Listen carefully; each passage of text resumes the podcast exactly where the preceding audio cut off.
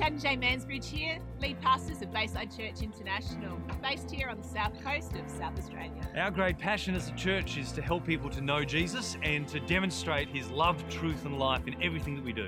We hope you enjoyed today's message.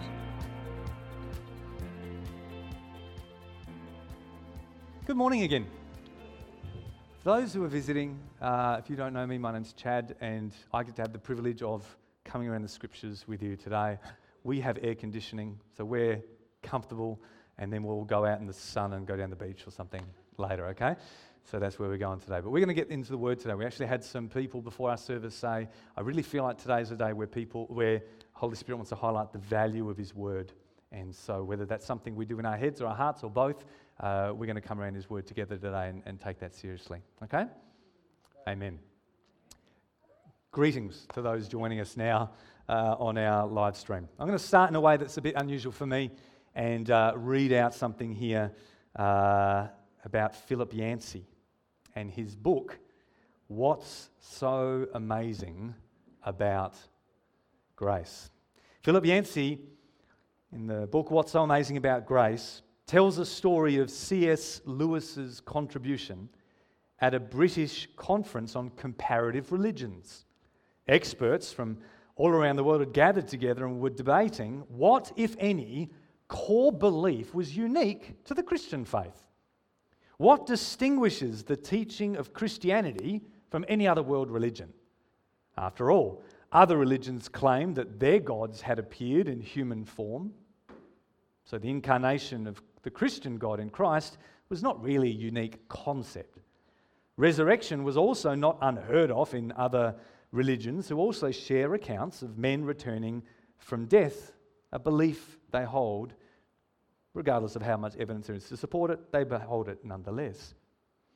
But having entered the room and then hearing this debate unfold, C S Lewis was asked what he believed to be Christianity's unique contribution among world religions. Lewis quickly and casually responded, "Oh, that's easy. It's grace. Grace.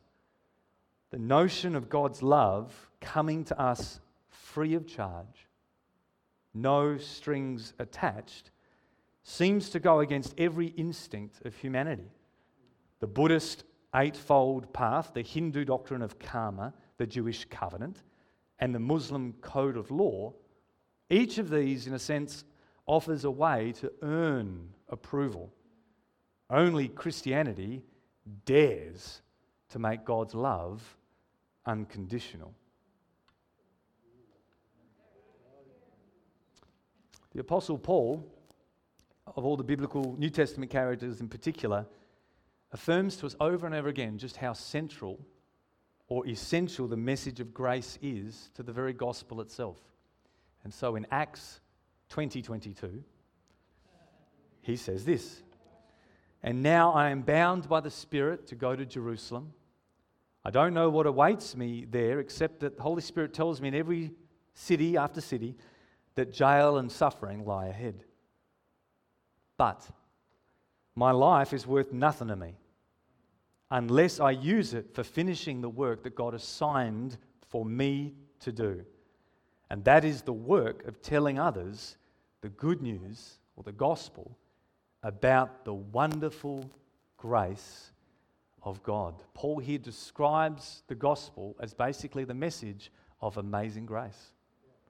Wonderful grace, how sweet the sound. That's how Paul chooses to describe what the gospel is and what his calling in life was. In Galatians, he says, "I'm so astonished," to this church, "that you are so quickly deserting the one who called you to live in the grace of Christ, and now are turning to a different gospel." So it's kind of a double negative here for this church. It's saying, listen, a different gospel is one that says, don't keep living in grace. Which means the true gospel is one that says, grace is not just a one-off thing you get at an altar call. Grace, the message of grace, the message of the gospel is that you, we need to live in the grace of God day by day, week by week, month by month, year by year, our life. That is the essence of the gospel. It is not a one-off thing. It is a day-by-day discovery for recovery that keeps us keeps us going and active in life. God wants us to live in His grace day by day, not just accepting it as a one-off gift.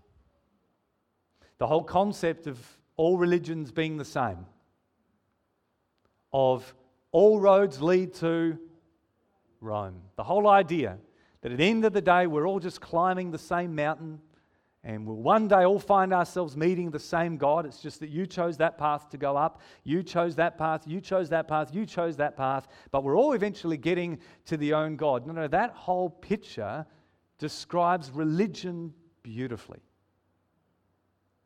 Working to get up to God. But that has nothing to do with the gospel. Because the gospel of Christ is not the message of what we do to make our way up to God. The gospel is the story of the eternal God who came down to us. Not us climbing a mountain, but us being found in a pit.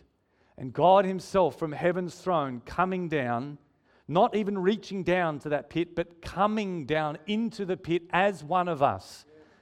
And offering us the opportunity to, number one, lift us out. And then number two, to empower us to live a life above the pit when we realize I am no longer a pit dweller. I'm not a pit dweller that's just been brought out. No, I'm now given a whole new identity and I am empowered to live a life beyond what pit dwellers do. This is the wonderful essence of God's grace that God did become one of us. Bette Midler, He did actually become one of us, and He reached down and offers to lift us up. This is the wonderful goodness of God's grace. And so some guy once said this, grace, some author, pastor, whatever, it has been said that grace is a supernatural gift. It is something that emanates from the heart of a good and generous God, offered to undeserving people. When received, God's grace essentially causes two things. It causes us to be what we can't be, and also to do what we can't do without Him. Be what we can't be, and do what we can't do. And essentially last week I started a two-part mini-series in the lead up to Nick's visit uh, next week, discussing those two elements of God's grace. I decided to use the book of Romans, not because you can do a series on Romans in two weeks. the, the teacher in me knows that's not possible, but because the book of Romans essentially is the book in the Bible that mentions the word grace more than any others, at least twenty-five times in those sixteen chapters. And so I went through the book of Romans, looked up every reference to the word grace, and uh, basically found what theologians have known for a long time, that in the start of Paul's letters, and Romans is the same, Paul talks about what grace does for us. You know, grace causes us to be something we can't be. And then in chapter twelve, there's a bit of a gift she, uh, gift shear. Shift in gears. Shifting gears, where Paul says, now this is how grace causes you to do what you cannot do. It's that empowering aspect of God's grace. And so last week we looked at grace to be in Romans one to eleven. This week, grace to do, chapter twelve to sixteen. We are not going to read the whole of those chapters because that's your homework this week. Am I going to ask for a show of hands as to who read Romans this this week? I'll do that online. I can see those hands. I can see those hands. Thank you. Thank you online for reading Romans. Um, we're going to read Romans twelve. But I do want to read some scripture and do some uh, walk by walking through teaching today. Are you with me? Good morning. Romans chapter twelve, and uh, I'll read from verse one. Therefore, I urge you, brothers and sisters, in view of God's mercy, to offer your bodies as a living sacrifice, holy and pleasing to God. This, after all, is your true and proper worship. Don't conform to the pattern of this world, but be transformed by the renewing of your mind. Then you will be able to test and approve what God's will is, His good, pleasing, and perfect will. For by the grace given me, I say to every one of you, don't think of yourself more highly than you ought, but rather think of yourself with sober judgment, in accordance with the faith that God has distributed, or distributed, to each of you. For each of us, Just as each of us has one body with many members, and these members don't all have the same function, so in Christ we, though many, form one body, and each member belongs to all the others. We have different gifts according to the grace given to each of us. So if your gift is prophesying, then prophesy in accordance with the faith, your faith. If it is serving, then serve. If it's teaching, then teach. If it's encourage, then encouragement. If it's giving, then give generously. If it's to lead, then do it diligently. If it's to show mercy, great.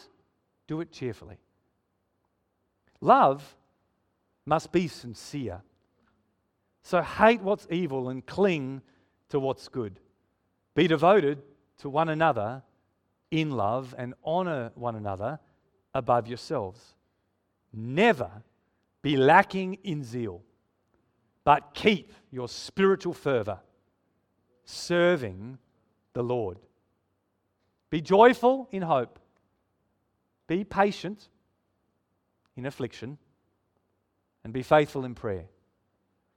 Share with the Lord's people who are in need, and practice hospitality.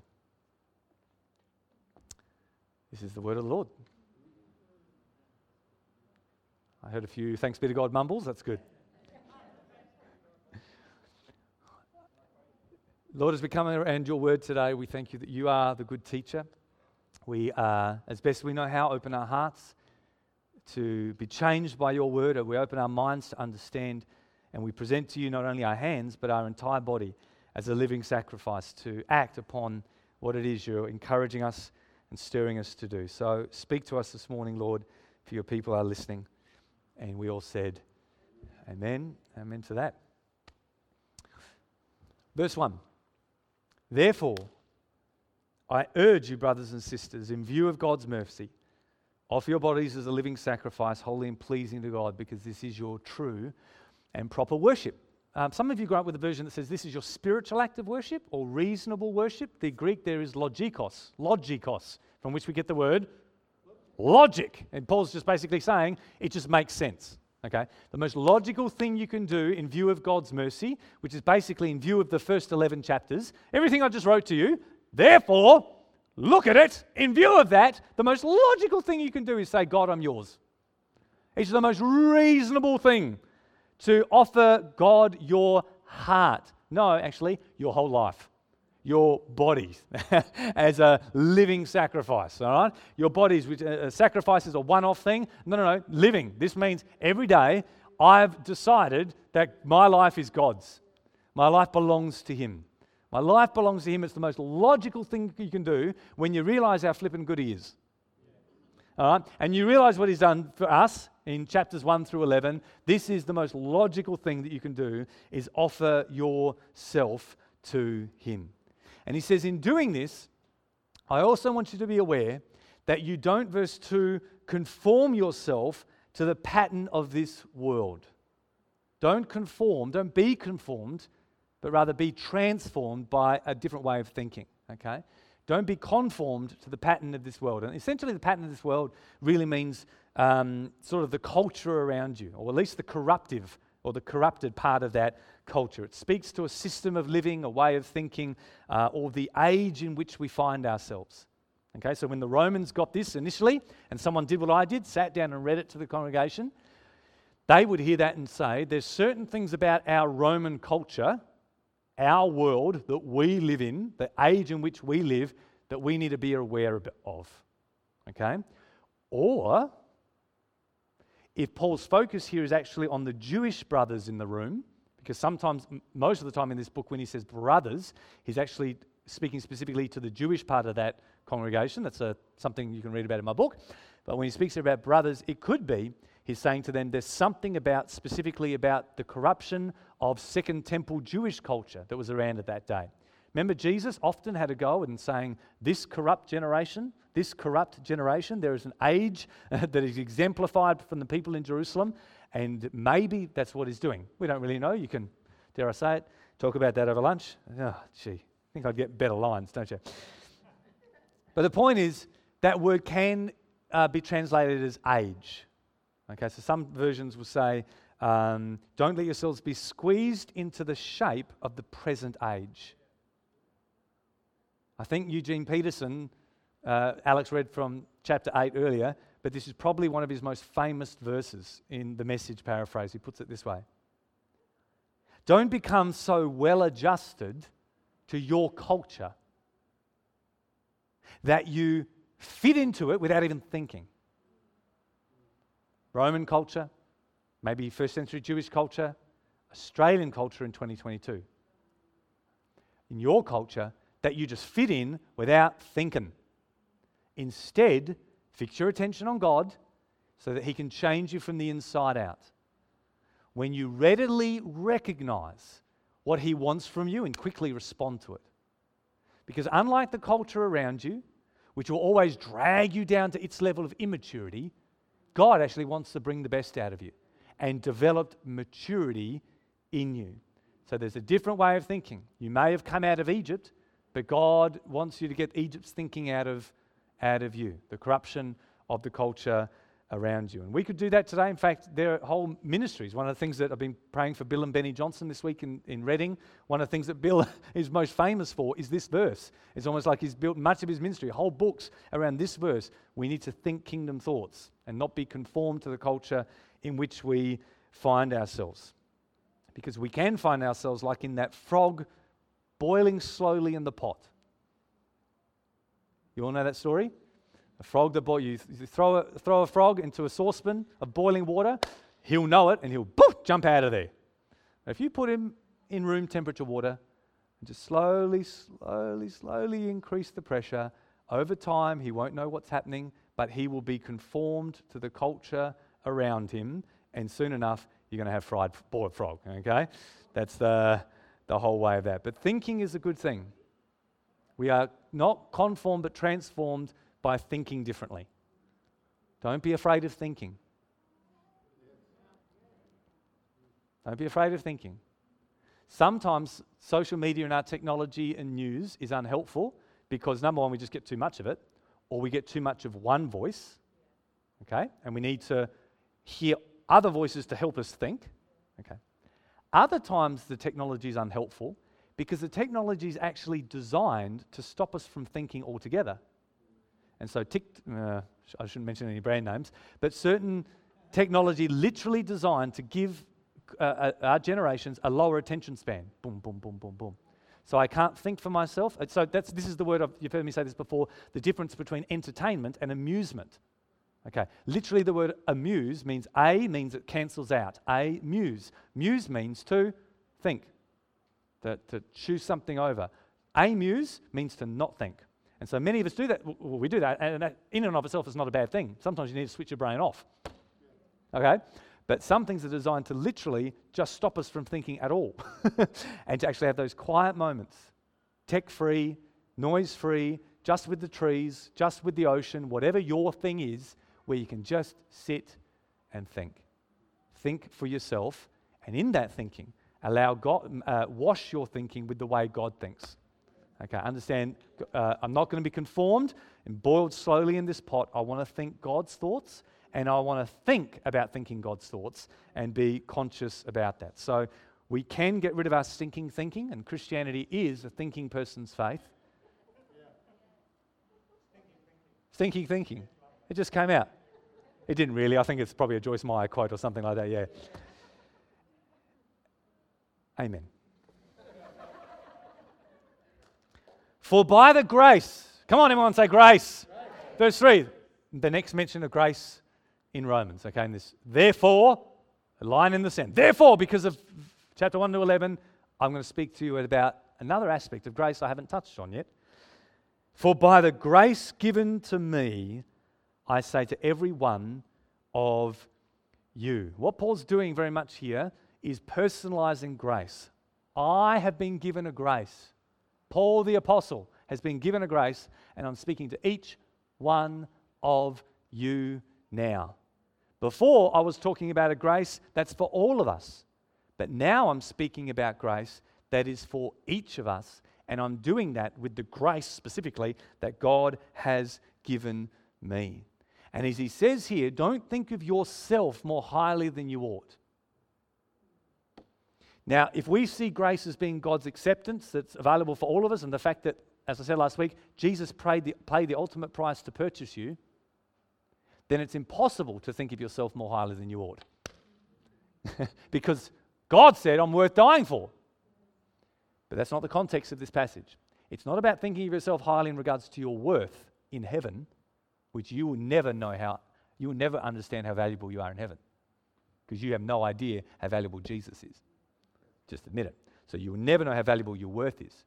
But it's now switching gears to say, think of yourself soberly, not according to your worth in heaven, but according to your work here on earth. Understand, you are not a cog in the wheel, but you're one piece of the puzzle. You are one body part of many, and y'all each need one another. And your role is really important. Your job, your grace that God has given to you is really important, but understand that that grace is manifest in community, and the person sitting next to you are just as important as you. They also have a great value to add when you understand the church as a body. So Paul is very personalizing here. It's not the grace for salvation that we all get. It's a specific grace for service. It's not the uh, that acceptance of God, which is universal. It's a unique person-to-person empowerment. That's the shift uh, in gears that he is bringing here as he goes into these gifts. And in fact, the next time we see the word grace appear in Romans is in chapter fifteen, where he makes a very, very similar point. fifteen verse fifteen. He says, I've written to you boldly in this letter because of the grace that God has given me. He was confident, and he goes on to say, the grace God gave me was to write to Gentile people. He had a confidence to write to people he'd never met because he knew God's called me to serve that community. God has graced me, and so when I know my grace space, my confidence goes up a notch. Okay, Peter spoke to the Peter the apostle spoke to Greek people too, but he was a bit of a fish out of water. Okay, he could do it, but it wasn't his grace base because he was called primarily. He had a grace to minister to Jewish people. Paul's the opposite, mate. He's like, I've got, I know I have a specific grace to minister to Greeks, and so I can excel in that and really throw myself confidently in that because I know that's where I belong the best. Okay, that's my grace space, and now I want to speak to you about your grace space because to each of us, different gifts have been given. And this is where it goes in verse four and five. He says, for each of us has one body with many members, one physical body, okay, with toes and ears and spleens and all the rest of it. Those members don't all that have the same function. So in Christ, we, though many, form one body, and each member belongs to all the others. Belongs to all the others. Well, Chad, I don't belong to anyone. Okay, well, Amplified puts it this way. Individually, we are parts of one another, mutually dependent on each other. Passion puts it this way. We are vitally joined to one another, with each contributing to the others. Each contributing to the others. This is one of the New Testament's and Paul's body of Christ passages. Who can tell me where another one is really similar, where it's different gifts but same body? Huh? This is Romans. That's another one.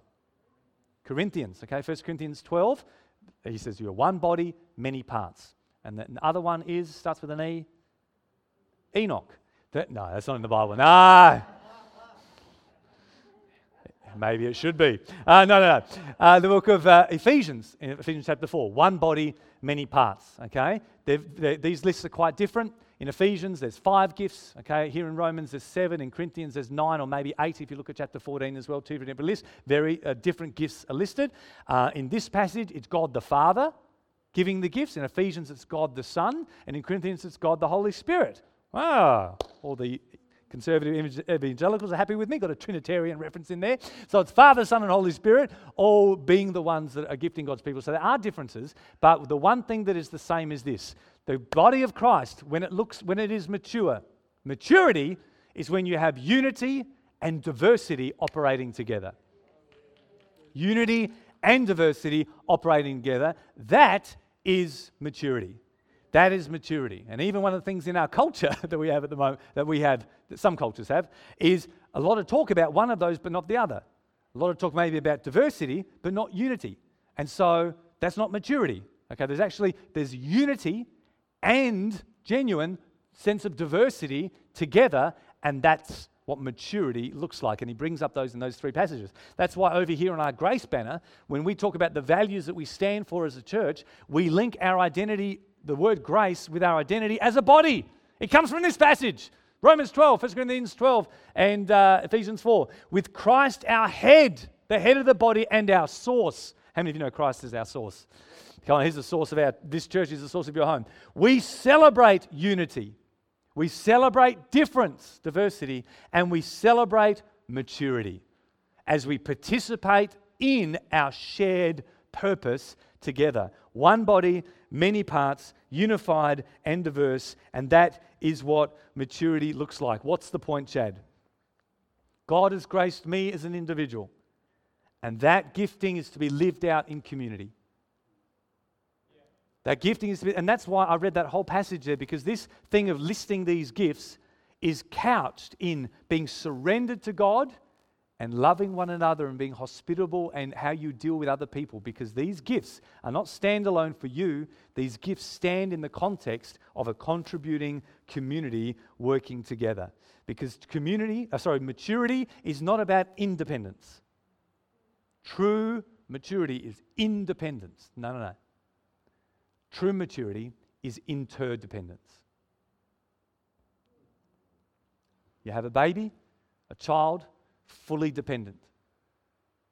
As they grow, you want them to grow in independence. That's fine. They grow in independence. But true maturity is being interdependent, where I understand I don't have it all. I don't have it all together, but together we have it all. I need you and you need me. I need you and you need me. And I am needed in this community. I am needed in this community. My community needs me and I need them. And that's basically the thrust, that theology, as he then goes into these gifts. I won't spend much time looking at this because I believe even Paul here, uh, this is these uh, seven things are not a definitive list. It's not an exhaustive. It's just probably things that came to his mind as he was writing. Okay, I, he could probably do a hundred gifts like this to say, you've all got different stuff. So I'm not one that wants to focus on every little point. But he goes on to say, we have different gifts according to the grace given to each of us. You know, in the Greek, we have different charismata according to the charis. Charismata, char- so we're all charismatics.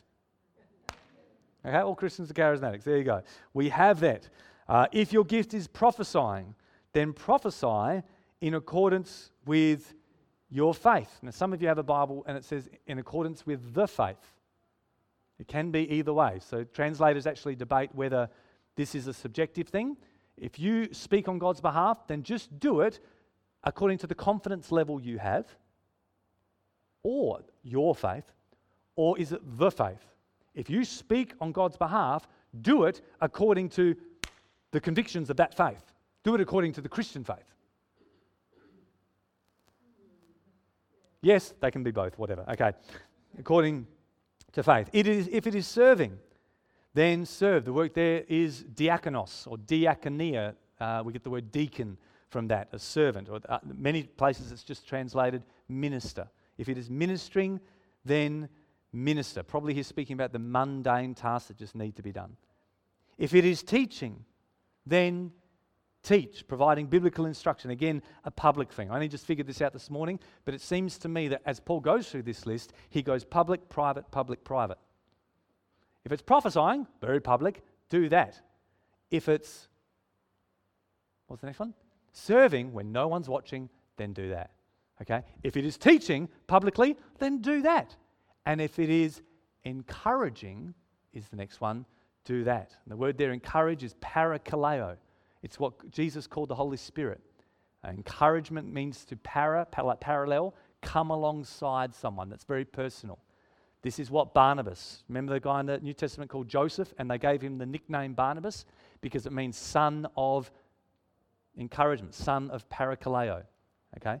And Barnabas is favorite, uh, famous for coming alongside even the Apostle Paul, who did all the speaking.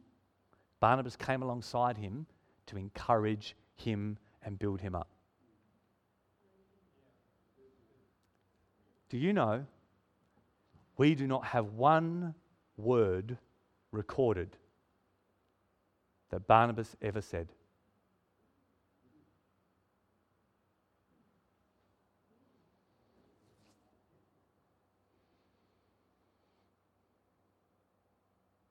And yet he was a son of encouragement. Because those of you with this gift, you may never be heard by anyone but that person that you one-on-one went up to. Because that's the only that's the audience that an encourager is really after. They don't want their words heard. They don't necessarily want them recorded. But yet their name is remembered because the encouragement is such a great gift. Thank you to those of you who operate in that way. If it is encourage, then give encouragement. If it's giving, then give generously. Obviously, this no doubt has something to do with finances there. If it is leading, uh, to stand in front is the word there, then do that with diligence. Take it seriously. Leadership is serious. Govern well. Take it seriously and do that. And if it is mercy, then do it cheerfully. Some older Bibles use the word pity here. Probably the best, better word is compassion for us. We don't really, pity is not such a great word anymore. Uh, in, in some respects for us. But basically this means caring for those who have fallen on hard times. And to do that not with a sense of reluctance, to do that not with a sense of misery, to not patronize people who have fallen on hard times, but to do so with joy. Because people who have fallen on hard times need someone to love them and need someone to, to see hope in someone, that there is uh, cheer and joy in the world. In fact, the Greek word there for uh, to do so happily, or whatever, what does it say? To do so cheerfully is the word hilaros. To do hilaros. And then it continues, uh, give yourself to love, et cetera, et cetera. Chad, what's your point? In a general sense, each of us can give ourselves to each one of these things because they all basically demonstrate what Jesus is like. And you are called to look like Jesus. So in a very general sense, we can all participate in these things. However, some of us find that one thing in particular, maybe two or three of those things, is really our thing. I can do all of them. But my nearest and dearest thing, if I looked at that list, is encouragement. I love parakaleo, coming alongside other people. I can do all of them. But my grace space is giving. I just love slipping people a couple of fifty dollar notes. When I hear a need or, or someone's about to go on holiday, I just love handing over cash. I love giving. I can do all of them, but the one I most love is leading. The one I most prefer is prophesying. The one that floats my boat is mercy. The one that flicks my switch is serving. The one that's me to a T is teaching. Although I can do all of them, and all of them represent Christ, I'm learning to discern the thing that is my grace space and to operate in that. And ultimately today, that would be my encouragement in this chapter. Finding our grace space and really giving ourselves to that understanding that you have a unique contribution to make. Amen. Amen. And so there's seven things, and there's probably more. I'm standing up now. I'm going to switch gears and I'm going to finish up with some practical pointers as to how to recognize God's grace on your life, or how we recognize God's grace on others. Because if I know what God's grace is for me, then I can get on with it. If I know, we know as a community what God's grace is for someone else, then we can sort of back off and allow someone to get on with it, allow room. We recognize someone's gift, we can respond. So quick things, how to recognize the grace gift on somebody's life. This is five tells to look for, like in a poker game. You've got a tell. I know what your tell is. Five tells, five ways to discern the grace on someone's life. G, R, A, C, E. Here we go. G, the God factor. The God factor. How do you know the grace on someone's life? Sometimes you don't know what someone's called to do, except for the fact that God said something. God just said. And so Jesse has a whole bunch of sons, and one of them is called David. And him and the brothers had no idea that David was called to be king until the prophet came and said, guess what? The Holy Spirit is saying, God has graced you, little shepherd boy, for this task. No one could see it. There was just a God factor on him. This is actually what happened with Barnabas and Paul in Acts thirteen, where it said the Holy Spirit spoke and said, set apart for Barnabas and Saul to the work to which I've called them. Really? We're to do that? Why? Because God said. It's just the God factor. It's just that God identified something that possibly was only discernible in and by the Spirit. This is where you can see something on a person's life but have no evidence to go on other than a spiritual gut feel. You understand what I'm saying? I've told the story before when I've sat down at a, at a meal at a conference in Sydney, opposite a woman, a meal, put my meal on her table, I said hello, she looked up from her plate, looked at me in the eyes, and I was like, oh, this is a prophet. I just knew it within a split second. She, just the way she looked at me, I'm like, there's a prophet in the house.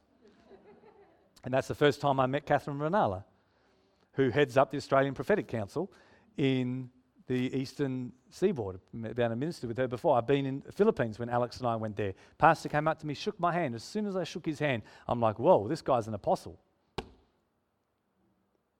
Start talking to him. Yeah, the guy runs a network of three hundred churches all around the Philippines. You know, you just, I, I had no idea. It's just something you pick up and discern in your spirit. And sometimes how we recognize the grace on someone is just that. I just know that I know. I received pro- prophecies of preaching, of be, being a preacher when I was a teenager at the Gospel Centre. When someone with no evidence, no fruit on my life, just said, God's called you to preach his word. No fruit on the tree, but they was able to look at me and say, that's a preacher tree. You see, a peach tree is a peach tree, even if there's no peaches on it because it's only three years old. It's still a peach tree. A preacher tree is still a preacher tree, even if there's absolutely no evidence, because someone comes along and goes, I can see something that no one else could see. It's the God factor. It's prophetic. It's something like that. R is almost the counter to this. Not the counter, but the complementary. G is the God factor. R is somebody's reputation. Someone's reputation. They're actually known for this. People talk, people see, people observe, and they've developed over time, they have results in a particular area, and you go, wow, it's pretty darn obvious that person is graced for that because look at them. Look at the track record. Look at the reputation that they are developing. Jesus probably put this best when he simply said, you will know them by their fruit. They have a history of results, measurable, tangible, uh, evidence of God's grace, Barnabas, in Acts eleven twenty-three. So yes, in Acts thirteen, they sent across, uh, they set aside Paul and Barnabas because the Holy Spirit spoke. But in Acts six, they recognized leaders because they had a good reputation. Peter said, show me those who have a reputation, and they released them for ministry. And that's one of the reasons that here at Bayside, as I explained before, we can be slow at times to bring on new leaders because it takes time for people to develop, in a sense, their own reputation.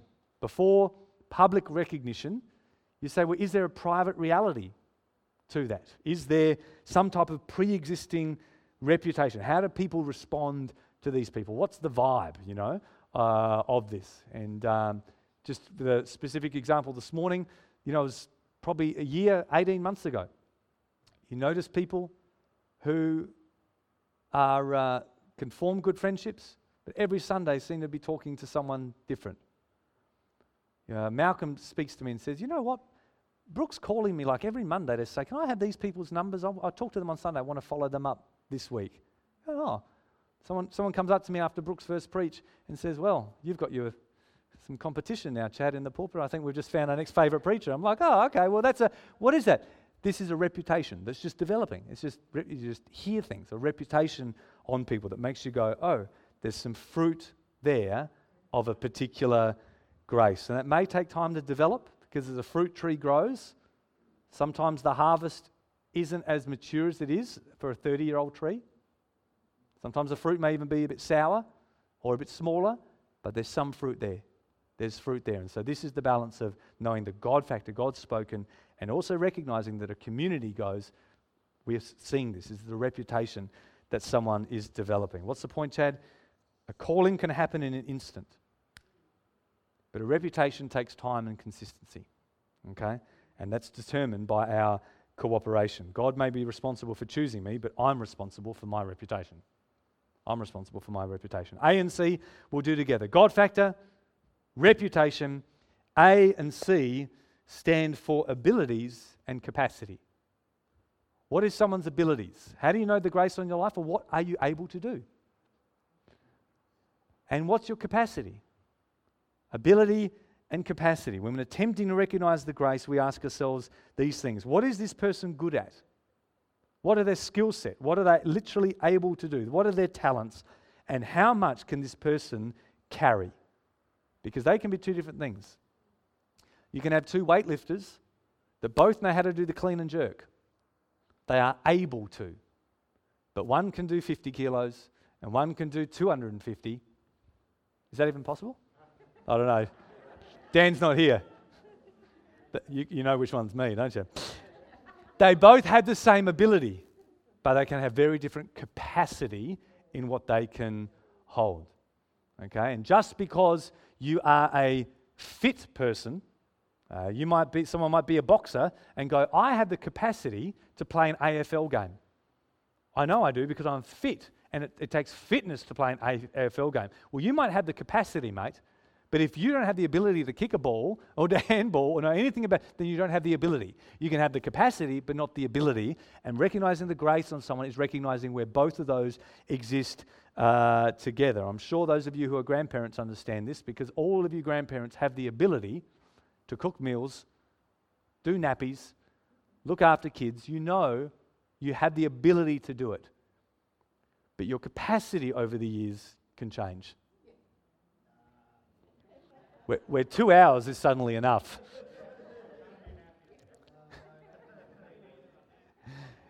And we know that. We have, for fifteen plus years, we have people in it. We've had people in our church who are what they call retired pastors. There's no such thing, you guys know that. But so-called retired pastors, where they have G, R, A. God's called them the pastor. They've had, you look over the shoulder, they have that reputation. They have the abilities that are required, but their capacity at this stage of life is not to pastor and lead a church. And uh, I hear a big no there from the... Uh... So capacity and abilities can change though. We can work on our abilities. We can work on our capacity. They can increase. You can actually lift a heavier weight now than what I could five years ago because my capacity increases. Sometimes it decreases. And this is the ebb and flow of discovering my grace space. The ebbs and flow about recognizing that shifts and seasons and my grace space can move over time. G, R, A, C, E. When asking yourself, what is the grace on my life or somebody else's life, we find out, well, what do you enjoy? What do you enjoy? Because I like, all of us are called to encourage. But some of you really love it. We're all called to be financially generous. But for some of you, that's your thing. It's just your thing. We can all teach in the sense that if you've learned something and you say it to somebody else, that's teaching, okay? All of us can do that. But there's just some of us that love this. And that's why I'm going so long. Because there's some of us that just... They just know, that's my thing. I just enjoy it.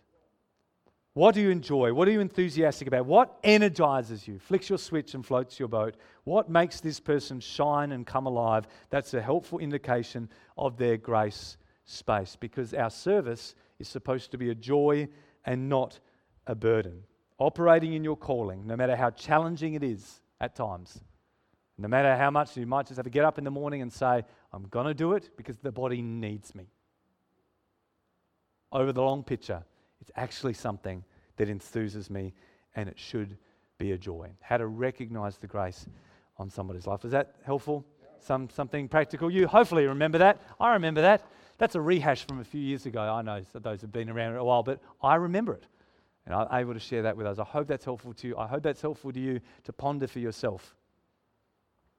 Ian can get up here and goes, I know I'm not like that. I know that's not normally my thing. But I know I can do it if God speaks to me about doing it. Because grace calls us to be something we can't be and to do things we would not otherwise do were it not for His amazing grace. Maybe for your workplace, finding out who people's gifts are, but certainly, as I was saying this morning, for us as a church, these are the kind of way we see things. And even if you don't know exactly what your grace space is, let me just say, do something. Do something, because the more experience you have, the more you learn what you're good at and what you may be not good at. So at least do something. One of the ways of this world, one of the ways of the current age, especially for the last two years, has been to have us isolate. Isolate from others, insulate ourselves, and therefore be inactive. It's just what we've either had to do, we've been told to do, whatever it is, it's part of the culture of the last two years. Isolate, insulate, I've got to keep to myself and protect myself, and therefore be inactive. God's community, God is calling us to be part of community and to be contributors and not consumers. Contributors, not the ways of this world, but to be transformed about in the way we think about what kingdom culture actually looks like. And so in March, we're actually going to start doing a series, not in the book of Romans, but in the book of Ephesians, uh, called Better Together. Better Together, okay? We are better together. We're going to do the, you know, use the book of Ephesians for that. Just before then, we're going to talk about twenty and twenty-two, and the last Sunday in February, looking back and celebrating some of the things over the course of this year of our last twenty years, but looking forward, understanding that God has called us together as a community to move forward. But next Sunday, very exciting, Nick and Meredith with us, including a moving forward statement, all going to plan, of ordaining new eldership couple, which I'm very excited about, happening next week. Thanks for being here today. Greetings to you, those at home. It is a hot day. We're going to go get out down the beach or go home or something, all right? I hope you've enjoyed today's message. Remember to check us out at bayside church dot org dot a u. And of course, if you're ever in the area, please pop in and say good day. Bye.